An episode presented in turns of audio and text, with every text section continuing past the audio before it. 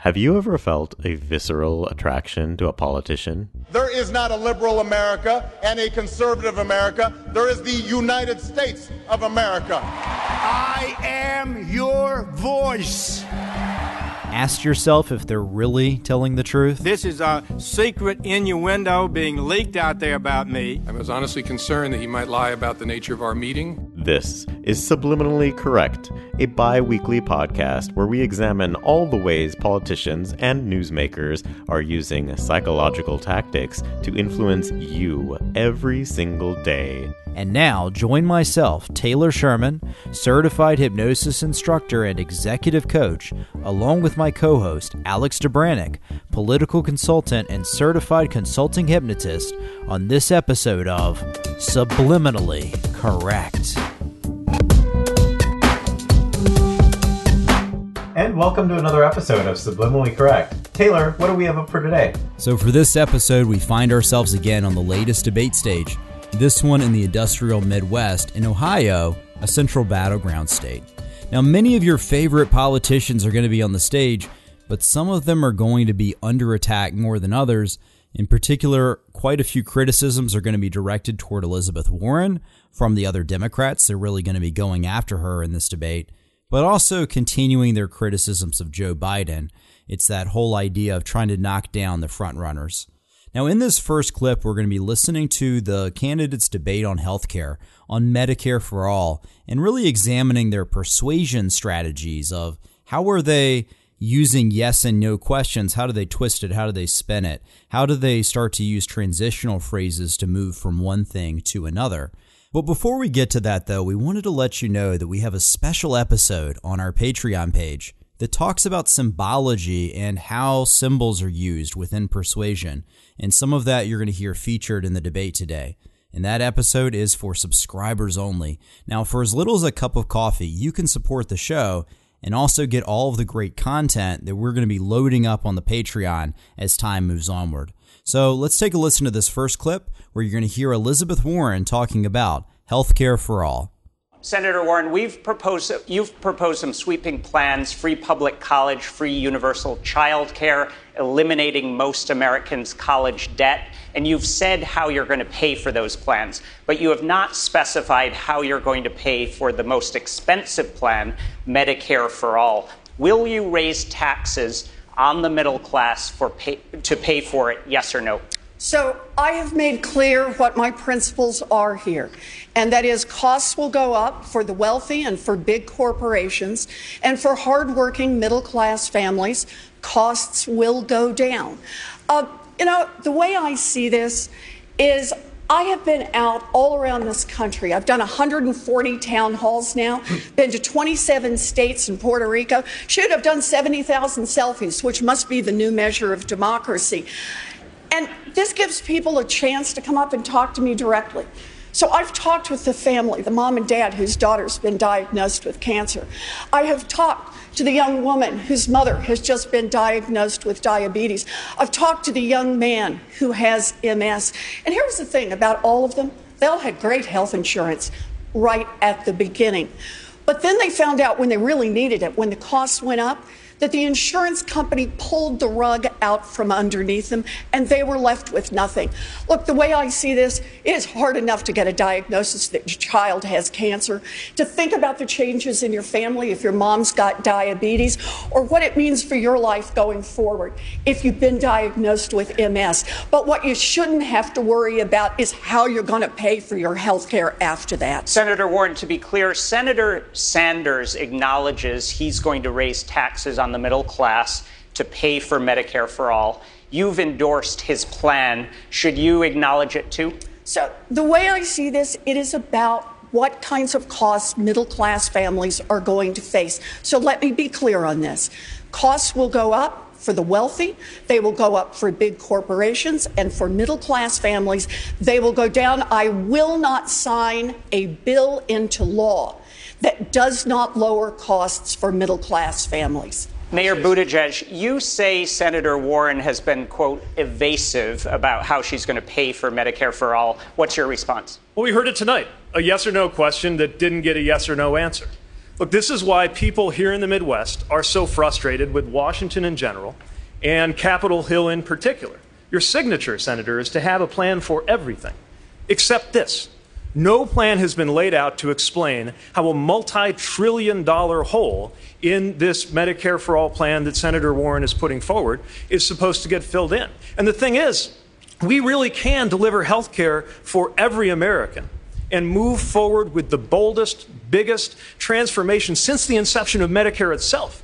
But the way to do it without a giant multi trillion dollar hole and without uh, having to avoid a yes or no question is Medicare for all who want it. We take a version of Medicare, we let you access it if you want to, and if you prefer to stay on your private plan, you can do that too. That is what most Americans want Medicare for all who want it, trusting you to make the right decision for your health care and for your family, and it can be delivered Thank you, Mayor. without an increase Senator, on your middle class response. tax. All right, so here we have Elizabeth Warren starting off with her story about how she meets people on the campaign trail. Her idea of selfies, that's the new measure of democracy. And then she leads into what does selfies actually mean? Well, this is the chance for her to be able to tell a story. So this gives people a chance, she says, to come up and talk to me directly. So I talked to, and now she goes into the person who had health insurance and who wasn't able to have it after that. The the dad who had this, the mom who had this, the little girl who right? And then they go into their stories about what it is. This is what Elizabeth Warren is doing right here. And as she goes into that, this is her ability to engage the emotions, engage what a person is thinking about and feeling. And then once she goes into the whole selfie idea, then what she starts talking about is the value behind healthcare, the value behind it. Uh, you should you know, worry about this, you should worry about that. Of course, you're going to worry if someone has diabetes or if they have MS, but what you shouldn't worry about is how you're going to pay for it. Yeah, so what she does there is she starts, of course, by reintroducing herself with those uh, with those stories and with the selfies, sort of get everybody into a positive emotional state. Um, and she, you know, one thing that Warren does a really great job of is leaning on those personal stories. So even right here in healthcare, and you'll see in other parts of her um, of her debate performance, she always tries to sort of bring it back to you know that one person that she met, and that's sort of a common tactic. That's you know a lot of politicians do that. You take a look back at some of our episodes on President Obama, um, and you'll see that he does that quite a bit. It's a very effective way to sort of localize a big issue into you know a tiny little microcosm that somebody in the audience could relate to and uh, and then we get to to Buttigieg here, and he is really coming out swinging. Um, and I think that this is a fantastic moment where he has a moment to you know attack who might be the front runner, Elizabeth Warren, and you know he really turns her uh, her catchphrase "I've got a plan for that" on its head. Uh, he sort of says that you've got a plan for everything except this. Um, and so, you know, it's really a great moment for him to, um, you know, take a, uh, sort of the polar opposite uh, perspective and demeanor to what she's got. She's got a very reserved, a very good uh, uh planning, methodical presentation to her performance right there. And he comes at her knowing she's going to behave like this because this is planned. So he knows that she's going to be very cerebral and very um, you know, uh, very methodical, and he comes at in a very emotional, a very, a very gut um, uh, positioning there, where where he's saying, you know, yeah, this this uh, this is all great, and everything that you're promising is wonderful, but you know that doesn't help real Americans. That doesn't help, you know, people um, who uh, you know who uh, might not want this plan. Um, and also, how are you going to pay for it? Like that's a big deal. And you can sort of see the way both if you were watching this live and you saw his facial expressions and you know how he has clear outrage and clear indignation and and almost an empathy for the you know middle class um, uh, midwestern person because you know he uses that phrase um, you know i don't this is why people in the midwest can't trust um, what you're saying he sort of has that moment where he's speaking to a very core group of people, Iowa voters, um, by relating to them and maybe their more conservative ideology uh, to the rest of the Democratic Party. So, you know, this is really a great moment just to show off Pete Buttigieg and why he appeals to so many people. And then we sort of see how Warren deals with this, um, maybe not expecting to be uh, so vigorously attacked. Yeah, and we hear we're going to hear this through all of Pete Buttigieg's clips here is that this is really a talking point that he has wanted to distinguish himself from everyone else on the stage. So his idea, him as a candidate, what he has built himself up is as I am the the industrial Midwest, right? He's saying I know what it's like in real America. I don't know what it's like in Washington because the people in the Midwest, what they hear is this you're talking about Washington. I'm going to talk about the Midwest. And so he's going to keep coming back to that idea.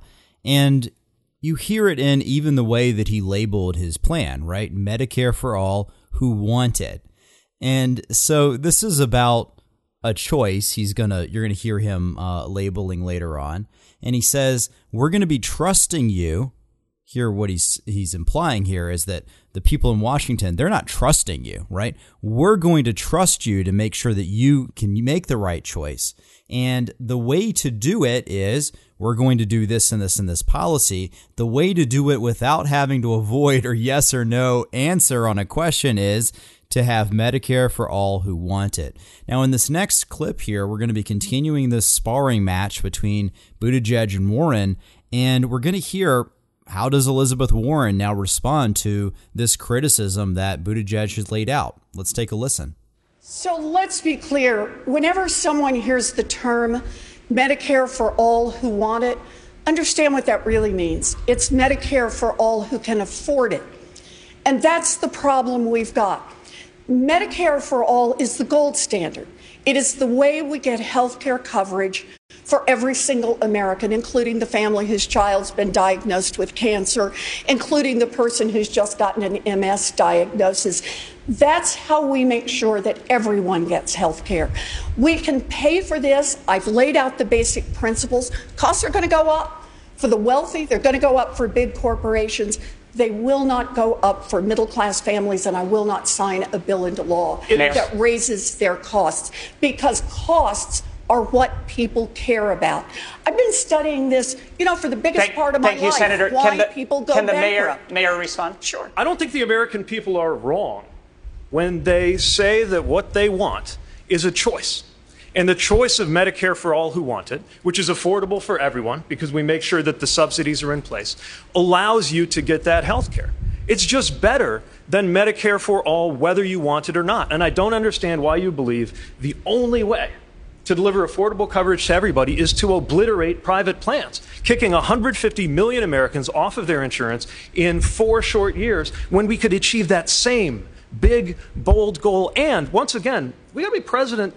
uh, We're competing to be president for the day after Trump. Our country will be horrifyingly polarized, even more than now. After everything we've been through, after everything we are about to go through, this country will be even more divided. Why unnecessarily divide this country over healthcare when there's a better Thank, way to deliver you, coverage Mayor. for all? Senator. Yes, so the most important thing that we see right here is the maneuvering that Warren does. So she gets out there and she says, anyone who says Medicare for all who want it, that really means anyone uh, who can afford it. And that's really important because, you know, and I can't emphasize this enough. When she does that right there, she's basically dismissing any other plan and saying that, you know, these other plans are not even trying. You're not even you're not even giving it a shot. You're you are, you know, you might as well sit with what we've got already. Because if you're not doing it my way, then you might as well be doing nothing at all. She sort of does this. She she redefines this with you know complex equivalence, um, and it, you know it's really masterful and it's a great. She's been doing this debate after debate after debate, and you've seen that the people that she that she does this to are sort of flummoxed and they don't really know how to handle it. But you see Buttigieg here; he's already been prepared for this response and you you know that he's already you know sat there and thought about what her response to this might be and has prepared sort of that that clever response that he has um, when he goes into this Yeah, you know what I really like about Elizabeth Warren's preparation here is that she knows that people are going to question the cost of the plans.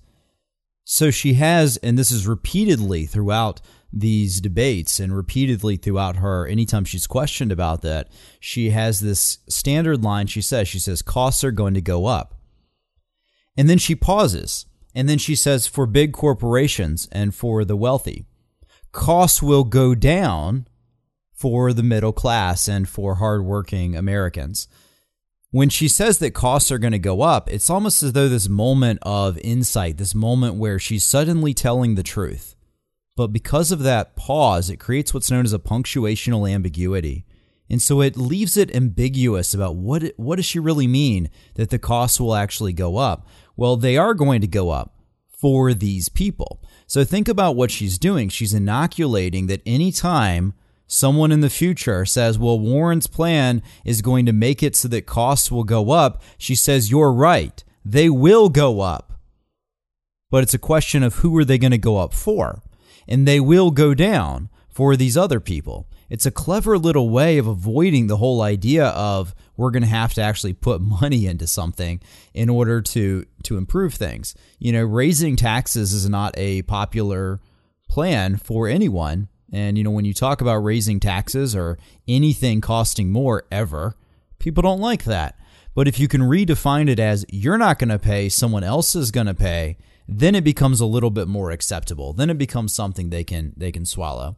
And then Buttigieg here really goes in and he has this. He goes back to that talking point that I was talking about.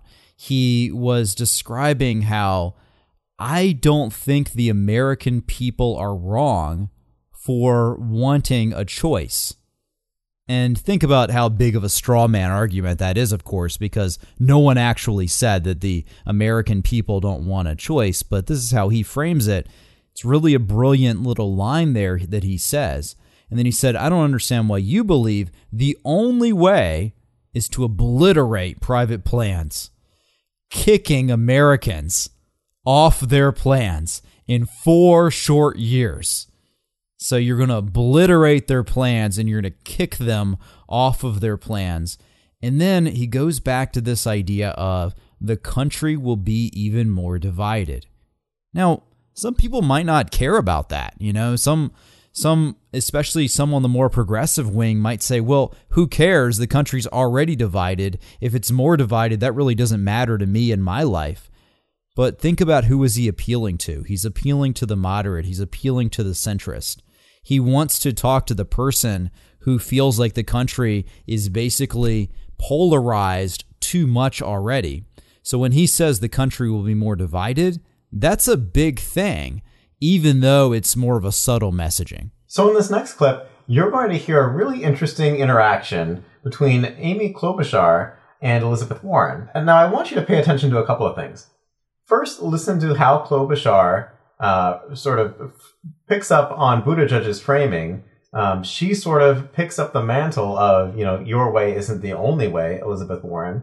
And then listen to how Elizabeth Warren responds. Yet again, instead of getting emotional, she's coming from a more erudite, more, you know, sitting down and, and contemplate all of the issues. Um, I, I've spent my entire life studying these things. And meanwhile, Klobuchar is taking Buttigieg's angle of uh, you know this is a very visceral reaction this is an emotional issue and we need to be focusing on you know the emotional components of it and you know i'll leave it up to you to decide you know which one is most appealing to you know yourself and maybe other listeners at least Bernie's being honest here and saying how he's going to pay for this and that taxes are going to go up. And I'm sorry, Elizabeth, but you have not said that. And I think we owe it to the American people to tell them where we're going to send the invoice.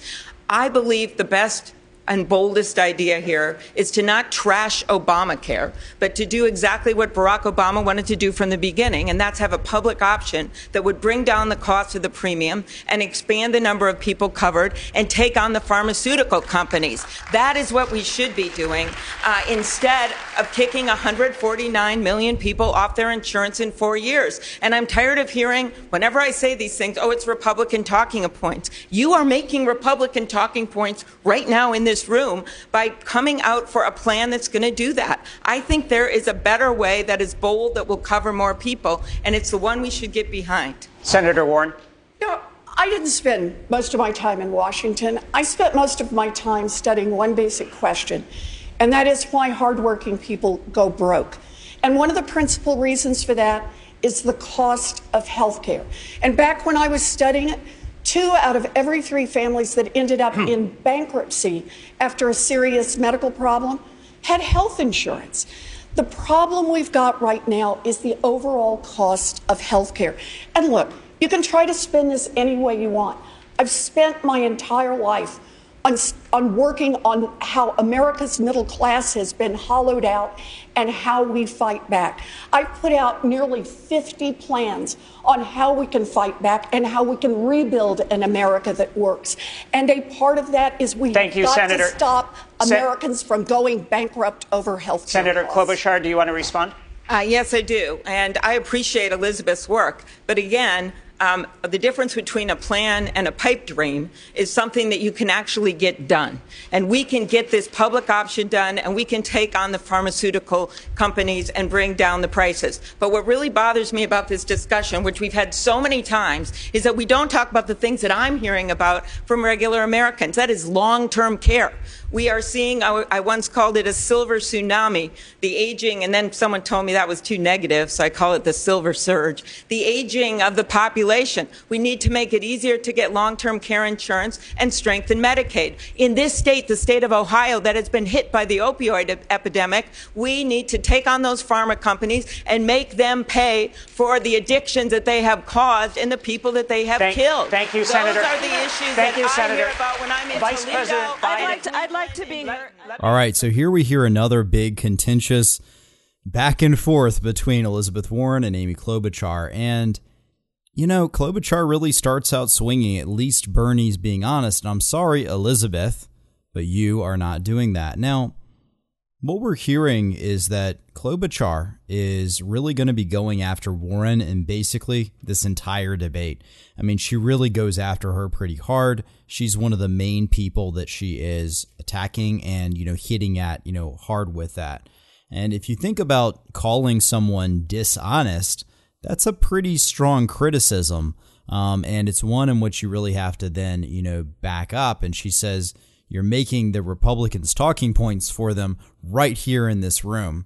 And then Warren goes back and she talks about spinning it and she talks about her history is basically what she did in that, you know, response. You know, uh, I've spent my entire life, I've put out over 50 plans. This is what I've done, that is what I've done.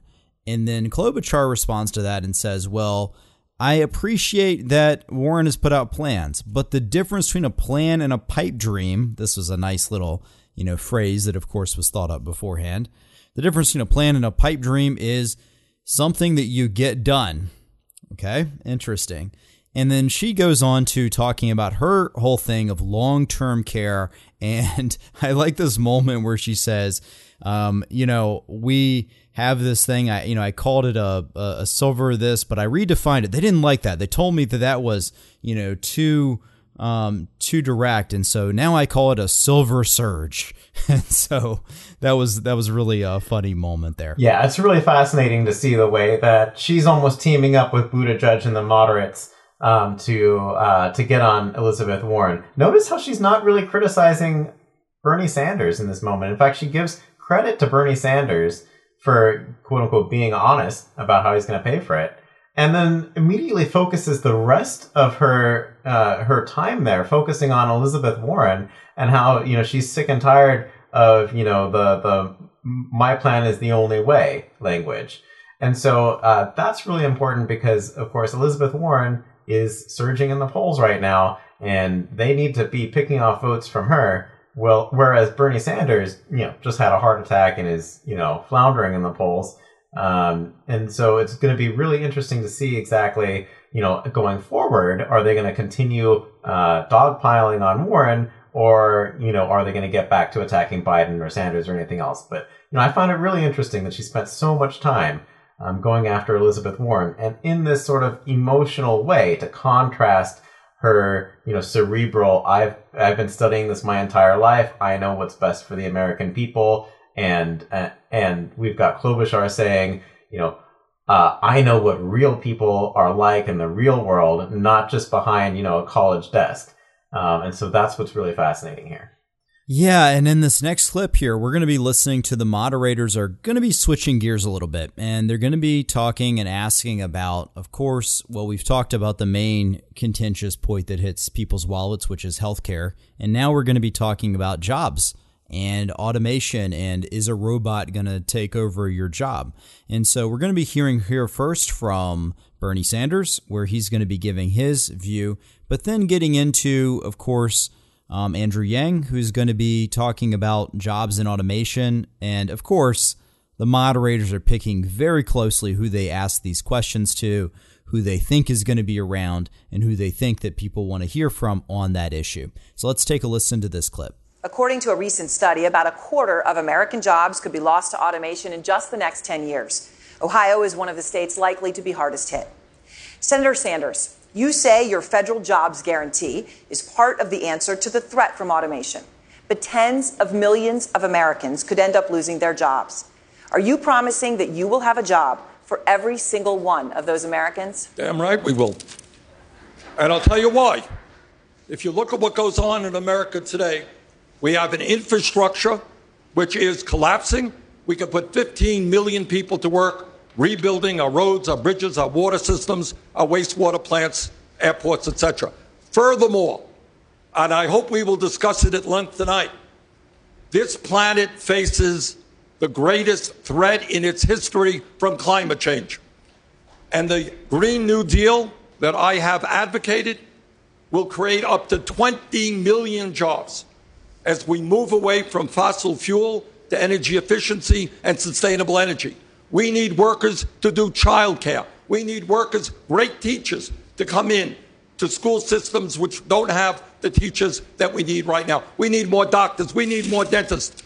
We need more carpenters. We need more sheet metal workers. And when we talk about making public colleges and universities tuition free and canceling student debt, we're going to give those people the opportunity to get those good jobs. Senator Sanders, thank you. Mr. Yang, your main solution to job loss from automation is a universal basic income. Why is giving people $1,000 a month better than Sanders' plan to get guaranteeing them a job? I am for the spirit of a federal jobs guarantee, but you have to look at how it would actually materialize in practice. What are the jobs? Who manages you? What if you don't like your job? What if you're not good at your job? The fact is, most Americans do not want to work for the federal government. And saying that that is the vision of the economy of the 21st century, to me, is not a vision that most Americans would embrace. Also, Senator Sanders' description of a federal jobs guarantee does not take into account the work of people like my wife, who's at home with our two boys, one of whom is autistic. We have a freedom dividend of $1,000 a month. It actually recognizes the work that is happening in our families and our communities. It helps all Americans transition. Because the fact is, and you know this in Ohio, if you rely upon the federal government to target its resources, you wind up with failed retraining programs and jobs that no one wants. When we put the money into our hands, we can build a trickle up economy from our people, our families, and our communities up, it will enable us to do the kind of work that we want to do. This is the sort of positive vision in response to the fourth industrial revolution that we have to embrace as a party. Senator, Book, uh, Senator Booker, a federal jobs guarantee or $1,000 a month. Are those the best solutions there? Please respond. Well, first of all, I'm happy to get in finally. And, and I just want to say, as a great as a great New Jerseyan Yogi Berra said, I am having deja vu all over again. I'm having deja vu all over again, first of all, because I saw this play in 2016's election. We are literally using Donald Trump's lies, and the second issue we cover on this stage is elevating a lie and attacking a statesman. That was so offensive. He should not have to defend ourselves, and the only person sitting at home that was enjoying that was Donald Trump seeing that we're distracting from his malfeasance and selling out of his office. And I'm having deja vu all over again. And I'm having deja vu all over again because we have another healthcare debate. And we're not talking about the clear and existential threat in America that we're in a state that has had two Planned Parenthoods close. We are seeing all over this country women's reproductive rights under attack. And God bless Kamala. But you know what? Women should not be the only ones taking up this cause and this fight. And then Thank it is you. not just because women are our Senator. daughters and our friends and our wives It's because women are people and people deserve to control their own body. Senator, thank you. We- So here we're talking about jobs and automation, and we're sort of hear Sanders give his usual, right? He talks about uh, you know all the jobs disappearing, how you know the millionaires and billionaires, and and he, he's sort of got his stump together again. Um, what's interesting here is to listen to Andrew Yang and the contrast between the two of them. And so again, I, I want us to listen to the contrast between these people. We've got Bernie Sanders and Andrew Yang, just like Klobuchar versus Elizabeth Warren. One is coming from a very, you know, thinking and analytical point of view, and the other is fighting for the emotional angle of it. And you can sort of understand which candidate might be doing better in the polls and for why. Um, but it's almost the reverse. So we've got Sanders here where he's very emotional about these issues. You know, he's doing his screaming and his shouting um, about how in, it, unjust it is. And that appeals to a lot of people. And then you've got Andrew Yang, who's always looking at things from a very analytical point of view. And so he talks about, you know, what he knows as a businessman from Silicon Valley and talking about, you know, his, uh, his insights into exactly how we rebuild um, and he uses the word trick, trickle up economy. And then we've got Booker who jumps in, and it's almost as if he wanted to keep, he had prepared lines for, you know, some of the healthcare stuff that he didn't get a chance to say. And he comes in, somehow turns uh, a conversation about jobs and automation into a discussion on abortion. But you know what? He's able to make it work by getting in some snappy one liners there that really turn the audience to his side so they almost forget what they were all talking about. So now the focus of this whole discussion is about is, is on Booker and no longer on Sanders and Andrew Yang. And so it's a really cool way that he managed to do some jujitsu there to just turn the whole conversation over to what he wants to talk about because he was able to use some snappy lines. Yeah, he has that whole thing about I'm happy to get in, you know, finally. And he really was, you know, quite upset about that because earlier in the debate, he had had a little bit of a thing with the moderators where he was just trying to talk and they wouldn't let him talk. Uh, he comes in with that quote, you know, from Yogi Berra um, from New Jersey. And we're literally using Donald Trump's lies, you know, elevating a lie and then attacking, you know, another Democrat, a statesman. And really going back to that whole generic idea that they were talking about. Now, in the first part of this clip, of course, we heard Bernie Sanders talking about how we're going to guarantee a job to everyone, which is an interesting idea. I don't know how feasible that actually is in practice. Um, but then Andrew Yang really comes in and, you know, just like Alex said, you hear the emotion versus the logic. And Andrew Yang is coming in, but he does have a couple of little clever ways of spinning things. And so one thing is that he calls it a freedom dividend. And you know, it's like this is the financial guy, right? You know, he can't he can't call it anything that's that's not financial. So he calls it a freedom dividend. You know, a thousand dollars a month, a universal basic income. Um, he's a really you know big um, proponent of that, and he says that it's a part of the positive response to the fourth industrial revolution that we can then embrace as a party.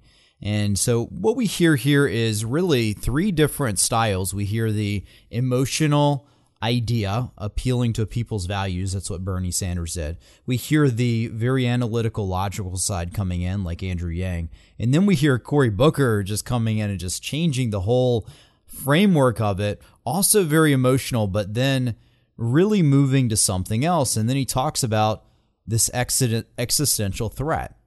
Now, at this point, I really thought he was going to start talking about climate change, but not climate change. He's talking about Planned Parenthood.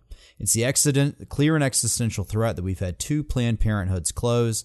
And then earlier on in the debate, Kamala Harris was bringing up reproductive rights, and when uh, when the healthcare thing came up, and he just completely hijacks what Kamala was saying, even though he's saying, you know, God bless her. He just completely hijacks what she was saying. And then he makes him the champion of it by having that bigger voice. Now, Kamala Harris does come back later on in the debate and, you know, bring herself, you know, further further into that issue and make herself the proponent of it. Um, but it is a little bit of a tug of war between them who can care more about reproductive rights. So, in this next clip here, we're going to be listening to Bernie Sanders, and they're going to be asking about income inequality. And does Bernie Sanders like talking about income inequality? You bet he does. He has a whole thing to say about this. So, let's take a listen to how he talks about this in his very strong way, having the guts to say it the way that people really need to hear it. Income inequality is growing in the United States at an alarming rate. The top 1% now own more of this nation's wealth than the bottom 90% combined. Senator Sanders, when you introduced your wealth tax, which would tax the assets of the wealthiest Americans, you said, quoting you, Senator, billionaires should not exist. Is the goal of your plan to tax billionaires out of existence? When you have a half a million Americans sleeping out on the street today, when you have 87 people, 87 million people uninsured or underinsured, when you got hundreds of thousands of kids who cannot afford to go to college and millions struggling with the oppressive burden of student debt, and then you also have three people owning more wealth than the bottom half of American society. That is a moral and economic outrage and the truth is, we cannot afford to continue this level of income and wealth inequality, and we cannot afford a billionaire class whose greed and corruption has been at war with the working families of this country for 45 years. So if you're asking me, do I think we should demand that the wealthy start paying the wealthiest, top one tenth of 1%, start paying their fair share of taxes so we can create a nation and a government that works for all of us. Yes, that's exactly what I believe. Thank you, Senator. So Bernie does a really great job here. Um, and so he's asked a very straightforward question, um, albeit maybe a little unfair. Is the goal of your plan to tax billionaires out of existence? And uh, what he does here is he manages to somehow reframe the entire question so now, you know, he builds up, he starts with this story, going into the story, um, and he, he sort of builds up all of the foundation for his point. So if you think about it right here, what he's doing is he's sort of mimicking the way that the human brain might come to a conclusion. So he sort of walks through sort of, uh, you know, an, an as if frame of, of, of pretending as though these things uh, in this world exist the way that they are. And then he after he builds up the scenario, he ends it with, you know, if you're asking me if the wealthy should pay their fair share, then yes, that's what I believe. And so he's he's changed the entire question from planning to tax billionaires out of existence. He's built up this entire, you know, world of his own, um, which may or may not be connected to reality. And then concludes it by, you know, asking himself a completely different question with a lot of caveats because he has a lot of sort of uh, of of commas there in that in that question, and then answers it um, in sort of a way that, well, of course, everybody would agree with him um, if all these things were true and that question was being asked. Yeah, it's what you just heard here from Bernie is an excellent example of spin. How does someone take a question that was asked from them. How do they pace the question, but at the same time appear to be answering the question, but at the same time answer something else? And he did it here very expertly. And so his first three words out of his mouth were, when you have. So when you have. Now notice he's not saying, this is what my goal is. He's, again, not giving a yes or no answer. And then he just says, when you have, and then he starts to describe this reality, as Alex was just saying, in this kind of as if frame type of idea. But he's using the word you, which is it's as though he's talking directly to a person. And so I just love how he does that there in in language. And he talks about all of those kind of pacing statements. And remember, a pacing statement is acknowledging where a person is, either in their thought process or either what's going on around them. And then he says, that is a moral and economic outrage. Well, see, I can understand how it's a moral outrage. I don't know what an economic outrage actually is. What does it mean for something to be an economic outrage? Isn't that the same thing as a moral outrage? You know, but when you say it so closely together there, people go, "Oh yeah, my my pocketbook is outraged." Like it can't be outraged because it's not a thing. And he says, "We cannot afford to continue. We cannot afford this. We cannot afford that. And when we think about what is he saying when he says we cannot afford, well, that word afford, afford is what we call an unspecified verb. So he's not telling us in what way something is going to be or not able to be afforded. We cannot afford. Well, on what level is he saying that that's true? Does he mean literally financially? Or does he mean we cannot afford it in terms of our emotional well being, in terms of our social fabric, in terms of our structure, structure of government or rules? What does he mean by that? It's very broad, and yet the way he says it is just so quick, and people go, Yes, I understand we cannot afford it, but what does afford actually mean?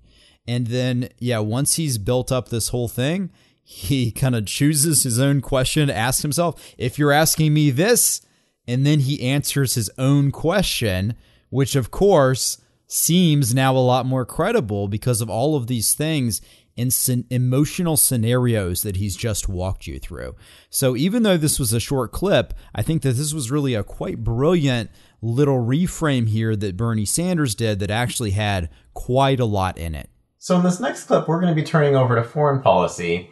And uh, this is really where they get a great chance to beat up on Donald Trump um, and meanwhile maybe put together some some loose frames of what they might actually do. When in reality they pretty much just lean on principles um, and and bashing on sort of Trump's decision. So if you take a listen here and sort of hear where it all comes together. I want to turn now to foreign policy. President Trump ordered the withdrawal of all American forces from northern Syria, abandoning America's longtime Kurdish allies. As a result, Turkey has now invaded Syria. ISIS detainees have escaped, and the Kurds have announced a new deal with the government in Damascus, a victory for Syrian dictator Bashar al Assad and Russia and Iran. Vice President Biden, we know you would not have withdrawn troops from northern Syria in this way, but that is already in process. So, would you send American troops back into northern Syria to prevent an ISIS resurgence and protect our Kurdish allies?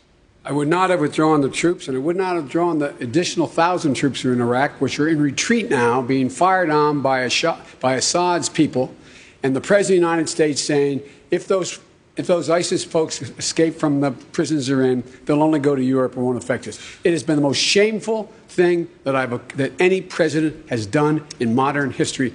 Excuse me, in terms of foreign policy. And the fact of the matter is, I've never seen a time and I've spent thousands of hours in the Situation Room. I've spent many hours on the ground in those very places in Syria and in Iraq. And guess what? Our commanders across the board, former and present, are ashamed of what's happening here. What I would do is I would be making it real clear to Assad that, in fact, where he's going to have a problem because Turkey is the real problem here.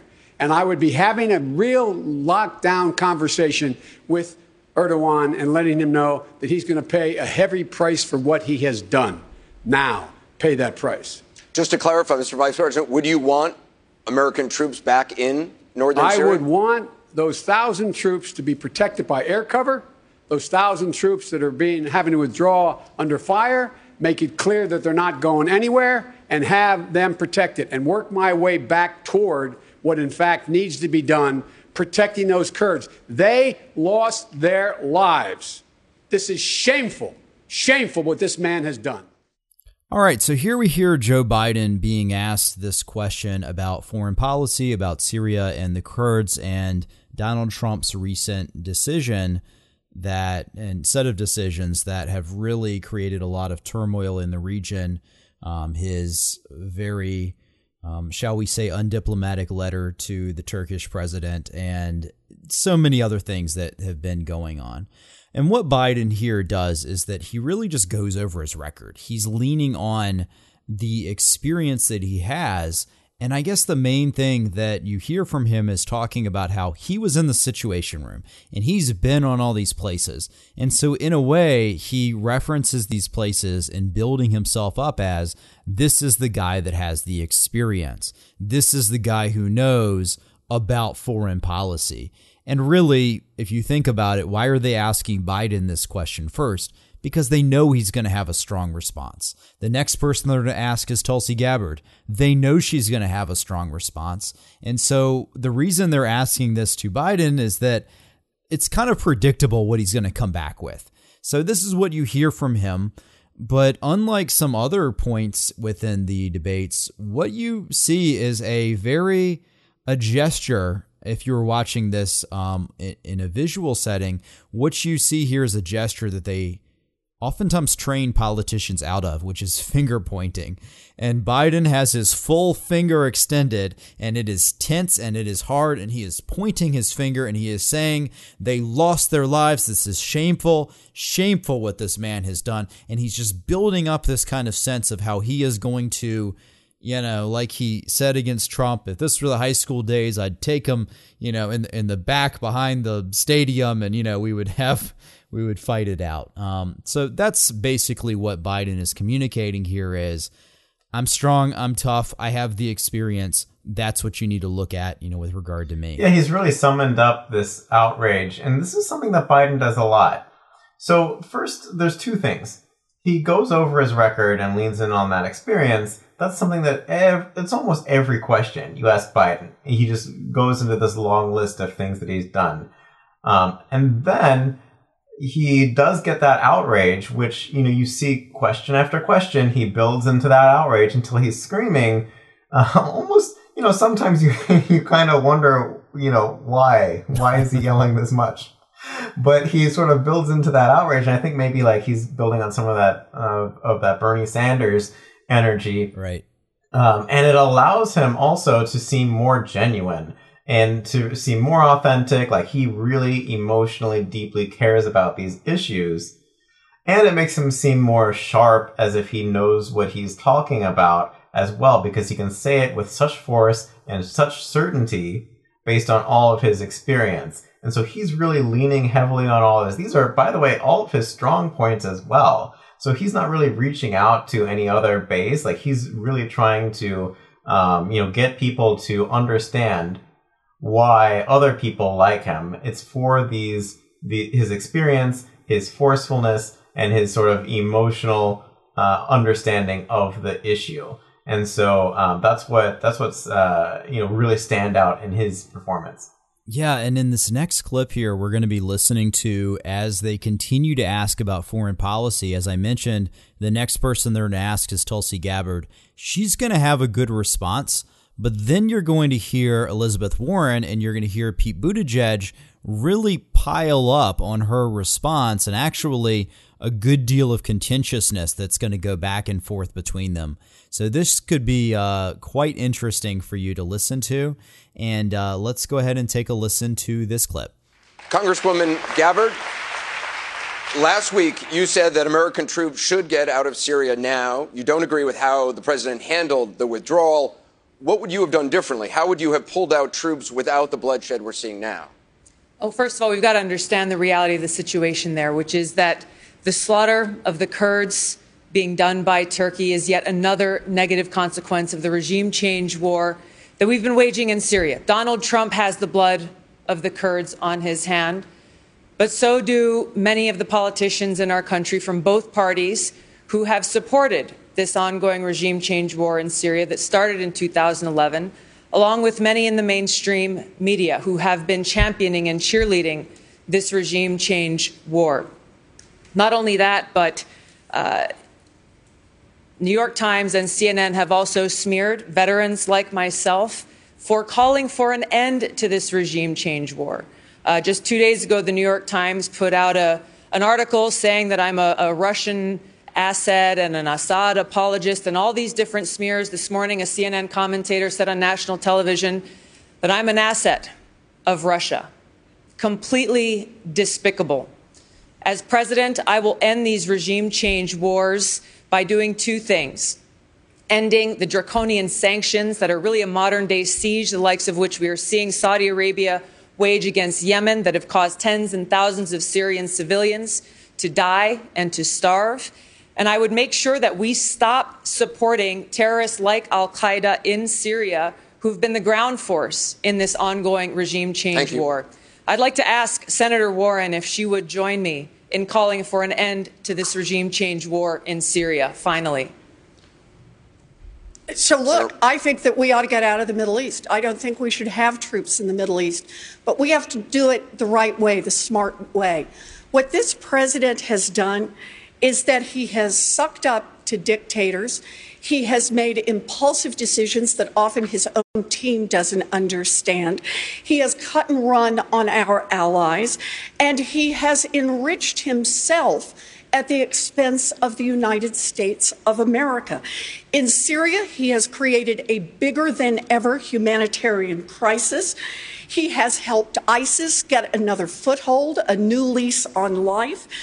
I sit on the Armed Services Committee. I talk with our military leaders about you, this. Senator. I was in Iraq and went through the neighborhoods that ISIS destroyed.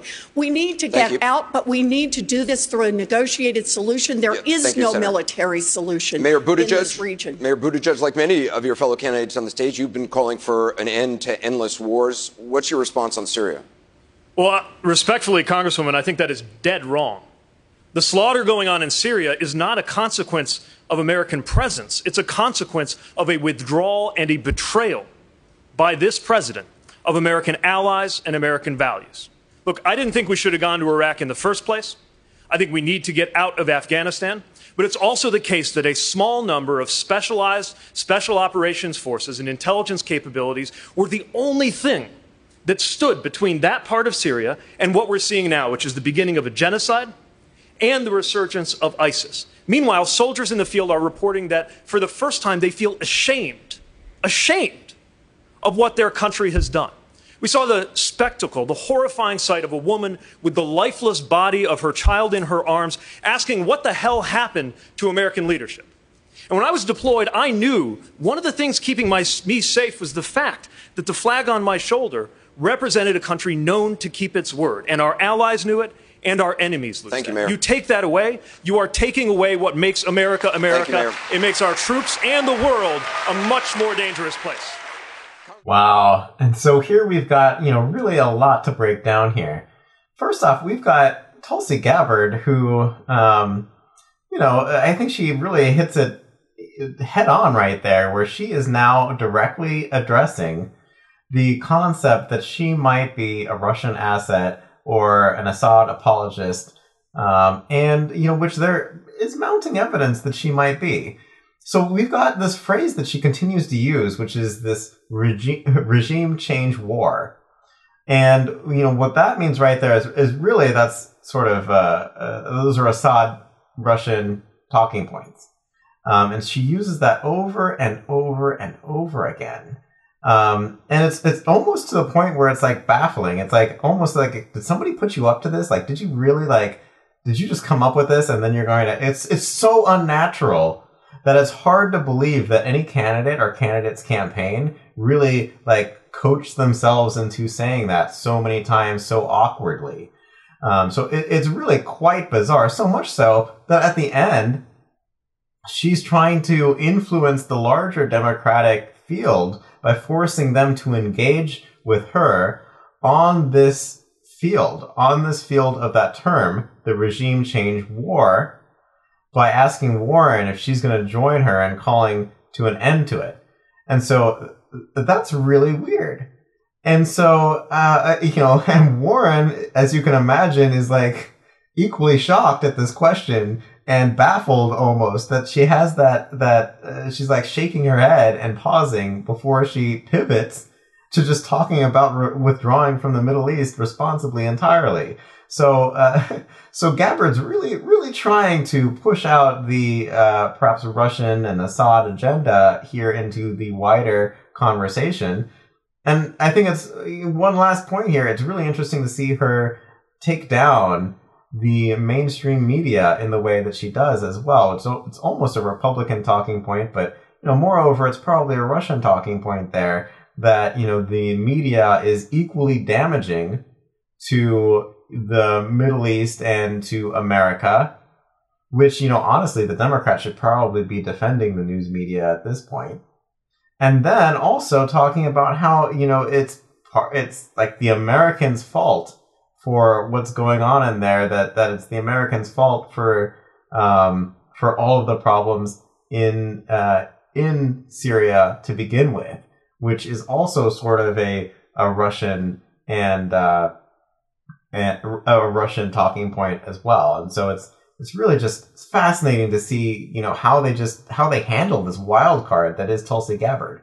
Yeah, she just comes out, and if you're interested about Tulsi Gabbard, you know I recommend that you take a listen to our episode. It's actually number forty, and it's on the Gabbard Doctrine, as we called it. And uh, this is one of our most listened to episodes here on Subliminally Correct. People really liked it. And so some of the things we talk about there is how she uses code language to call out to those who serve in the military and who are related to that or are perhaps military adjacent whether she's considered leaving the Democratic Party, and a lot about kind of her past and, you know, how does that link in, some catchphrases that she uses. So, you know, if this is interesting to you, you know, definitely take a listen to that episode. And it's it's really interesting how she just keeps hitting on that point, you know, this regime change wars is something that um, her and her supporters want her to keep highlighting or you know, again, maybe, you know, there's some other um, things that are going on there. But then you hear Elizabeth Warren. And so if we really turn our attention to that, how does Elizabeth Warren spin here? Well, she says, look. And then as she says, look, then she starts talking about values of, you know, this is what we want to be doing in the Middle East. Like she's not really giving specifics, it's all very high level. And she says, we have to do it the right way. Well, which way is that specifically? You know, we're not we're not sure. But then very quickly she pivots to talking about Trump and all the bad things that he has done. And then she says we need to do this in a negotiated solution. There is no military solution. Then we hear Buttigieg come in. Well, respectfully, Congresswomen, and I listened to this twice that he was actually addressing both of them. He said, I think that is dead wrong. What is he talking about? You know, uh, we're not sure what that is exactly. Um, so he's going up to them head to head. He's creating this controversy. And of course, these debates are meant to create controversy. The moderators are looking to spark controversy, they're looking to have a fight. And the candidates themselves are looking to distinguish themselves. In other words, be different from the other people up on stage, which creates conflict. And he talks about this ashamed this ashamed idea. For the first time, soldiers are ashamed for what they've done. Well, that's kind of hard to prove, don't you think? About the first time something happens, this is what's going on. They they feel ashamed. And then, much in that way that we just saw Biden do, now Buttigieg the moderate, the mid, the industrial Midwest calm guy starts getting really hyped up, and you take that away, and you take away what makes America America, and it makes the world a much more dangerous place. And he gets into this real intensity with his voice there at the end. Um, and you know, as as they continue to debate a little bit about it, but basically that was you know that that was a lot of the idea. So in this next clip, we're going to hear a question about gun violence prevention, uh, in which Beto and Buttigieg seem to be getting into a really heated conversation. And you can see how they both sort of uh, try to outdo each other and try to sort of uh, pivot and uh, and talk about different things and not necessarily actually answer the question. So let's listen to these two get into it. And this won't be their first time this this debate that they have crossed paths. We remember the the uh, section at the beginning where they were arguing back and forth, and so they sort of maybe carry some of that resentment here to the uh, the later part of the debate. So let's take a listen. We want to turn back to domestic issues and the epidemic of gun violence in this country. We're less than 100 miles from Dayton, Ohio, where two months a gunman killed nine people using an AR 15 style weapon with a high capacity magazine. Congressman O'Rourke, in the last debate, you said, quote, hell yes, we're going to take your AR-15, your AK-47. But when you were asked how you'd enforce a mandatory buyback, you said police wouldn't be going door to door. So how exactly are you going to force people to give up their weapons? You don't even know who has those weapons. Look, we're going to make sure that the priority is saving the lives of our fellow Americans. I think almost everyone on this stage agrees that it's not right, and as president would seek to ban the sale of AR-15s and AK-47s. Those are weapons of war. They were designed to kill people effectively, efficiently on a battlefield. You mentioned the massacre in, in Dayton. Nine people killed in under 40 seconds. In El Paso, Texas, 22 were killed in under three minutes. And the list goes on throughout the country. So if the logic begins with those weapons being too dangerous to sell, then it must continue by acknowledging with 16 million AR 15s and AK 47s out there, they are also too dangerous to own. Every single one of them is a potential instrument of terror. Just ask Hispanics in Texas. Univision surveyed them. More than 80% feared that they would be a victim of a mass terror attack like the one in El Paso that was targeted at Mexican Americans and immigrants, inspired in part by this president's racism and hatred that he's directed at communities like mine in El Paso. So I expect my fellow Americans to follow the law. The same way that we enforce any provision, any law that we have right now. We don't go okay. door to door to do anything in this country to enforce the law. I expect Republicans, Democrats, gun owners, non gun owners alike Congressman, to, to let respect me follow and up. follow the law. Just to follow up, your expectations aside, uh, your website says you will find people who don't uh, give up their weapons.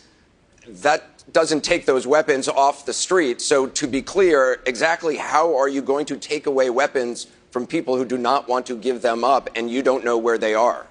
If someone does not turn in an AR 15 or an AK 47, one of these weapons of war, or, or brings it out in public and, and, brandishes it in an attempt to intimidate, as we saw when we were at Kent State uh, recently, then that weapon will be taken from them. Uh, if they persist, there will be other consequences from law enforcement. But the expectation is that Americans will follow the law. I believe in this country. I believe in my fellow Americans. I believe that they will do the right Thank thing. Thank you. Mr. Uh, Mayor Buttigieg, just yesterday you referred to mandatory buybacks as confiscation and said that Congressman O'Rourke has been picking a fight to try to stay relevant. Your response on guns? Well, Congressman, Congressman, you just made it clear that you don't know how this is actually going to take weapons off the streets. If you can develop the plan further, I think we can have a debate about it. But we can't wait. People are dying in the streets right now. We can't wait for universal background checks that we finally have a shot to actually get through. We can't wait to ban the sale of new weapons and high capacity magazines so we don't wind up with millions more of these things on the street. We can't wait for red flag laws that are going to disarm domestic abusers and prevent suicides, which are not being talked about nearly enough as a huge part of the gun violence epidemic in this country. We cannot wait for purity tests. We have to just get something done. This, uh, this is not a purity test. This is, this is, a country that loses 40,000 of our fellow Americans every year to gun violence. This is a crisis, and we've got to do something about it. And those challenges that you described are not mutually exclusive to the challenges that I'm describing. I want to make sure we have universal background checks and red flag laws and that we end the sale of these weapons of war. But to use the analogy of healthcare, it would be as though we said, look, we're, we're, for primary care, but let's not talk about mental health care because that's a, a, bridge too far. Pe- people need that primary care now, so let's save that for another day. No, let's decide what we are going to believe in, what we are going to achieve, and then let's bring this country together in order to do that. Listening to my fellow Americans, to those moms who demand action, to those students who march for our lives, who in fact came up with this extraordinary, bold Thank peace you, plan that calls for mandatory buybacks. Let's follow their inspiration and lead and not be limited by the polls and the consultants and the focus groups. Let's Mayor do what's Buttigieg, right while we response. have time to do what's right. Mayor Buttigieg? The problem isn't the polls. The problem is the policy. And I don't need lessons from you on courage, political or personal. Everyone on this stage is determined to get something done. Everyone on this stage recognizes, or at least I thought we did, that the problem is not other Democrats who don't agree with your particular idea of how to handle this. The problem is the National Rifle Association and their enablers in Congress, and we should be united in taking the fight to them. That's, that's, that's a mischaracterization. Anderson, I've got to answer this. Never took you or anyone else on who disagrees with me on this issue. But when you, Mayor Buttigieg, described this policy as a shiny object, Uh, I don't care what that meant to me or my candidacy, but to those who have survived gun violence, those who've lost a loved one to an AR 15 and AK 47, March for Our Lives formed in the courage of students willing to stand up to the NRA and conventional politics and poll tested politicians. That was a slap in the face to every single one of those groups and every single survivor of a mass casualty assault with an AR 15 and an AK 47. We must buy them back. What we owe to those survivors is to actually deliver a solution. I'm glad you offered up All that right. analogy to healthcare because this is really important. We are at the cusp of building a new American majority to actually do things that congressmen and senators have been talking about with almost no impact for my entire Thank you, adult Mayor. life. No, we- this is really important, okay? On, on guns, we are this close to an assault weapons ban. That would be huge. And we're going to get wrapped around the axle in a debate over whether it's hell yes, we're going to take your guns. We have an opportunity Thank you, to Mayor. deliver Your health care to everybody. And some on the stage are saying it doesn't count Senator unless we Bowles, obliterate I want to give somebody. I want to give time to other. I want to give other candidates a, a chance. Now, what we hear here is that okay, Beto starts off talking about you know answering this question about okay, so we're gonna da- hell yes, we're gonna take your AR-15, your AK-47. How are you gonna do that if you're not actually gonna show up at people's doors and police it? And so what he does is he moves into, okay, well, this is why gun violence is such an issue. This is why it is such a challenge. And you know what? They're right for calling Beto out on not being specific because he's not specific, but then he does let slip here that if someone brandishes the firearm or if someone does not surrender it, quote, that weapon will be taken from them. Okay, how? In what way will it be taken from them? We don't know, but that implies some sort of police action in which they would actually go in and take the weapon from them. Um, that, of course, is a dangerous, you know, proposition there, you know, that that uh, they're talking about. And so he's really talking about the the values, and then the moderators let him finish, and then Buttigieg comes in, and he really goes into this very cadence of you know, we can't wait for this. We can't wait for that. We can't wait for this other thing. He marks out his words in a very rhythm kind of way after he tells Beto, you know, when, you know, right now you don't have a plan. If you have a plan, then we can debate. But right now we can't debate about it. And so he then just says, you know, we're going to we're going to go into that and they go back and forth a little bit, you know, between, you know, with each other. Um, you know, Beto talks about um, it's not a shiny object, you know, for those who have survived gun violence. And when he says that, he appeals directly, you know, to those people. Um, there's just so many little aspects here where they start going back and forth between each other, and it becomes a war of who can have the quickest retort. But what you want to notice is what is the level of detail or specificity versus abstraction. And at what point in this, and both of them are doing that, right? Beto does it a little bit more, but both of them are doing it in terms of going and becoming more abstract versus talking about specifics of what is actually going to happen. You know, Buttigieg here says the problem isn't polls, the problem is the policy. Well, that's a nice little catchphrase, but then Buttigieg, what exactly is the policy that you are proposing? Can you be, you know, specific about that as well? Yeah, I just found this entire section um, totally fascinating and something that we just couldn't let go because you know they are really at the height of metaphorical language and these pivoting um, and and, and uh, you know reframing. Um, it's really exactly what we want to you know hear and break down on a show like this. So you know my favorite part here is is the way that you know, Beto is asked a very question, a very specific question about his plan. He pivots, like um, like Taylor said, into talking about values instead of that actual plan. And then Buttigieg comes back and calls Beto out on not having an actual plan. But then what does he do? He just turns into talking about values and not an actual plan. So it, it, it's really interesting how you know Buttigieg gets away with calling out Beto on not having a plan, and then he doesn't have a plan either. And sort of his plan is let's focus on healthcare. So it, it's just it's it's fascinating the way that he's able to do that, and you don't really notice where that turn occurs. Um, we also have a lot of uh, a lot of reframing um, with Beto and a lot of um, metaphorical metaphorical language. So Beto does this reframing here. He says, if the logic begins with those weapons being too dangerous to sell, and then he says a little bit more, then it must continue by acknowledging that they're too dangerous to own. Um, and so that's how he sort of justifies his buyback by using that sort of catchy phrase right there that sort of uh, that sort of uh, uh, has a little bit of alliteration to it. Now he also uses some terms here. He calls guns potential instruments of terror and keeps using the words weapons of war. And so they're no longer guns, they're no longer firearms, they are weapons of war and potential instruments of terror that are going to terrorize certain groups of people. And so that speaks very strongly because like when you hear the the phrase potential instrument of terror, what do you think about? And the term weapons of war, what do you think about? Well, you can think about a lot of things.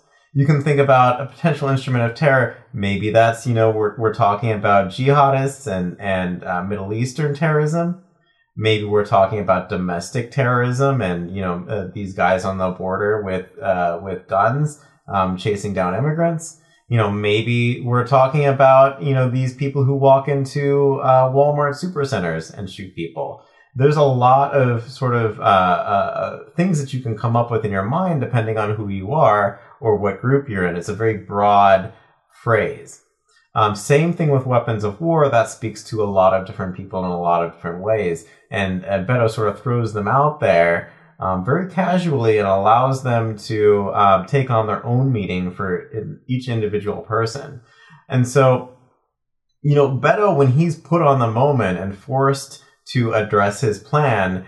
Um, he he doesn't at all, but he manages to pivot into talking about personal experiences of Americans.